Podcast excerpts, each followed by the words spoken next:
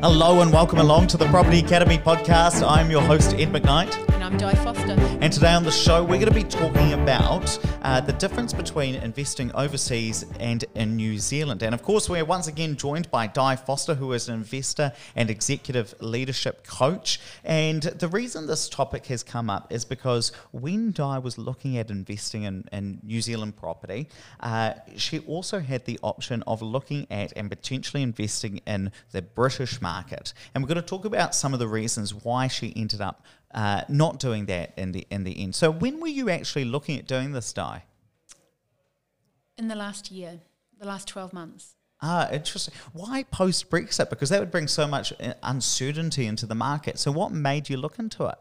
Well, friends of ours were doing it, and so we just started the conversation like you do when you start sort of, you know, having a bit of a, a chat about things. So a couple of friends of mine are doing it, and that was a big thing, Brexit, for me. I was just like, you know, whoa. And they were like, no, no, it'll be over next month. It'll be over next month. And I'm like, it's not over yet. so um, that was a big thing for me, that uncertainty. But a couple of my friends were doing it and getting incredible yields. Amazing yields. What sort of, when you're standing around the barbecue having a bit of a yarn about this, what sort of yields are they talking about? Uh, on the flips, something in the vicinity of like 30% in a six to seven month period amazing equity gains actually. Yeah, yeah. And and they were doing that themselves, or they were using a company to be able to do that. They would. They were more or less doing it themselves. They were, you know, contacting the different people to get it organised and and all that sort of stuff. Which, you know, part of the process in looking at this is that it does take up quite a lot of their time, and it has to be done at night when they're awake and the time zone difference and all of that sort of thing was a factor as well. So they're contacting building companies yep. and they're trying to, to, to acquire the land or the, or the properties and then do that as well. So they're getting amazing equity gains. And when you say yields, are you talking about rental yields as well over there? Yeah, some of them were getting around the sort of 12% mark. That is amazing for, for a standard property. I wonder whether that, uh, and I should look at some data to, to, to, validate this, but I would imagine it's because the there is such a culture around renting in the UK. Uh, that that that leads to a very strong rental market and and, and hence high, higher rents. A lot of the flips that I saw, or some of the flips that I saw, were unusual properties. Let's not; they were very unusual. You know, they were conversions, just quite unusual things that I don't know that I would have felt entirely comfortable with.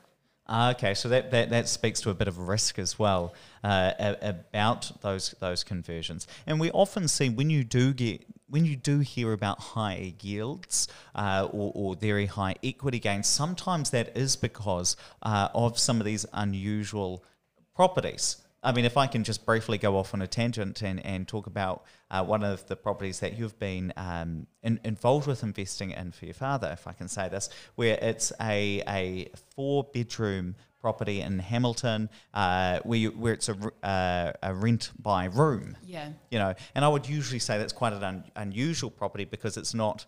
As you, as you would have said in the first episode we did together, um, a, a three bed, two bathroom standalone house that you could see and understand. And I think the difference with that to the the ones that I saw in the UK was the, the one that um, in Hamilton that we've looked at that's the four bedrooms that have got all their own en suites in, in a communal area is that they are built for purpose.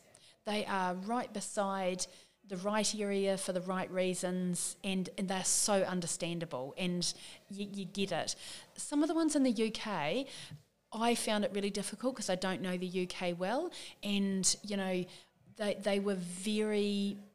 They're, they're just they're not of a standard that I was super comfortable with but that's just me and I think with investing I think you have to work out what your personality is and be okay with that and I've worked out what sort of personality I am to invest with and I'm a little bit more low risk, long term gain. And I wonder whether this comes back to it's interesting because all of these themes all intermingle. But when you're of, you know discussing that sort of thing, it almost comes back to what you said at a previous episode that it's the difference between making property your main career and having it as a, a secondary source of income. And when it is just that secondary source of income, I wonder whether we do become uh, uh, slightly more conservative and and wanting it to be because we're not going to be there actively managing those risks almost. I couldn't agree more, Ed. I absolutely agree with you. You're giving me that look. I was hoping. I hope that was a look of agreement. No, I totally agree because I don't wake up in the morning um, fizzing about about property. I'm getting I'm getting a lot more interested in. I read a lot more about it, but my actual career is something else. You know, so I don't wake up and you know check the share market or check to see what house prices are doing each day. I've got a life that I do other things in. So I think you're absolutely correct when it's you know. I have a career and then I have a business, and our business is has got to do with my property investment because that's where we some of our long term wealth hopefully will come from. But my career is something different. So in my case, no, they're not the same thing. So couldn't agree with you more. And in terms of some of the other things that, that we were talking off air about, you know, what, what why else did you um, in, invest in, in the UK? I know there were some other complications. It seemed quite difficult to get a bank account in the UK. It, um, everyone I know that had done it had been over there and and done it physically themselves. They are not a from my observation, they weren't particularly progressive in some of their banking methods. Um, so that seemed to be a bit of a problem. And then actually extracting the money out didn't seem to be guaranteed or the easiest thing in the world. And yeah, there. I can imagine. Well, that's the biggest thing as well is being able to pull that money back out, and that's important not just for the long term when you're wanting to access that money for retirement, but also, for instance, if that property was going up in value and you wanted to, to pull some of that equity out so you could buy another property in New Zealand, if if, if there's not a clear pathway to getting that money out, you know, really what the ideal situation is you'd want to refinance that property, increase the mortgage on it if it's gone up in value, pull that money back to New Zealand, buy another house. And I think that that is easy enough to do within the UK, but it seemed to me that it was very difficult to, or there could be issues with doing it as you said, in buying something else in New Zealand. And I'm not saying that any of these things are insurmountable, and I'm certainly not saying that the yields and the, the capital growth that we've talked about were, were standard.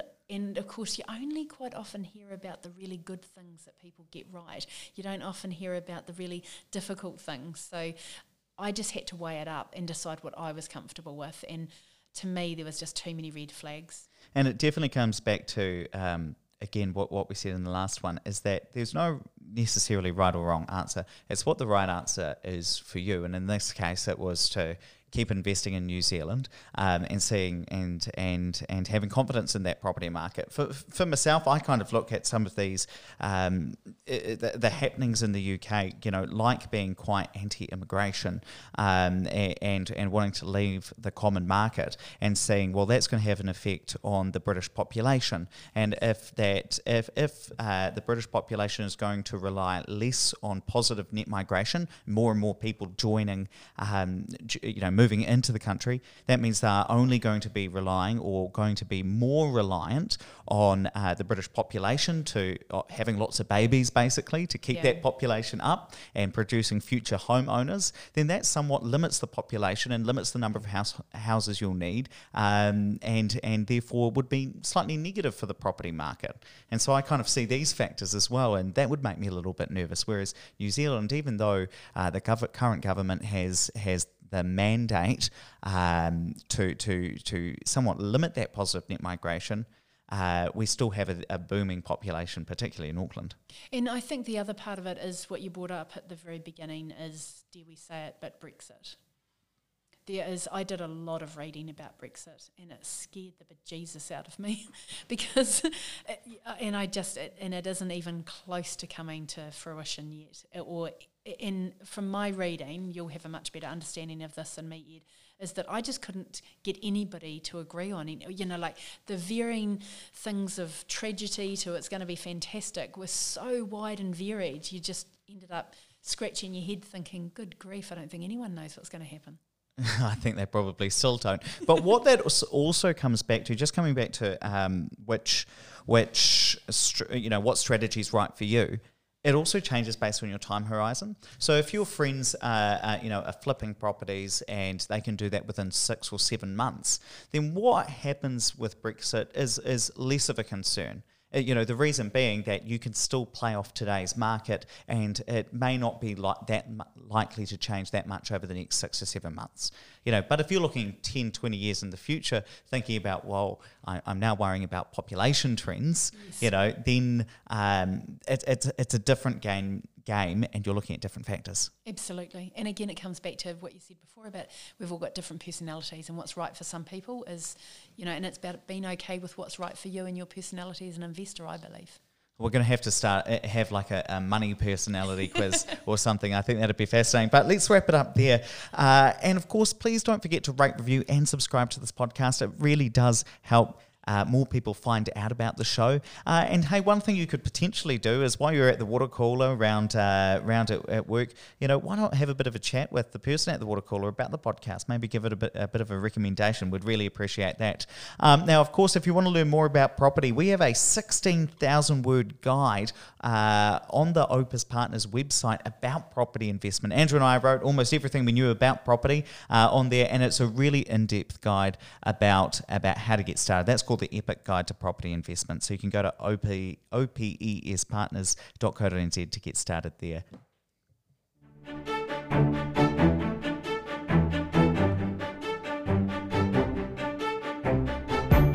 Thanks for listening to the Property Academy podcast. I'm your host, Ed McKnight. And I'm Di Foster. And we're going to be back again tomorrow with even more daily insights, strategies, and tactics to help you get the most out of the New Zealand property market. Until next time.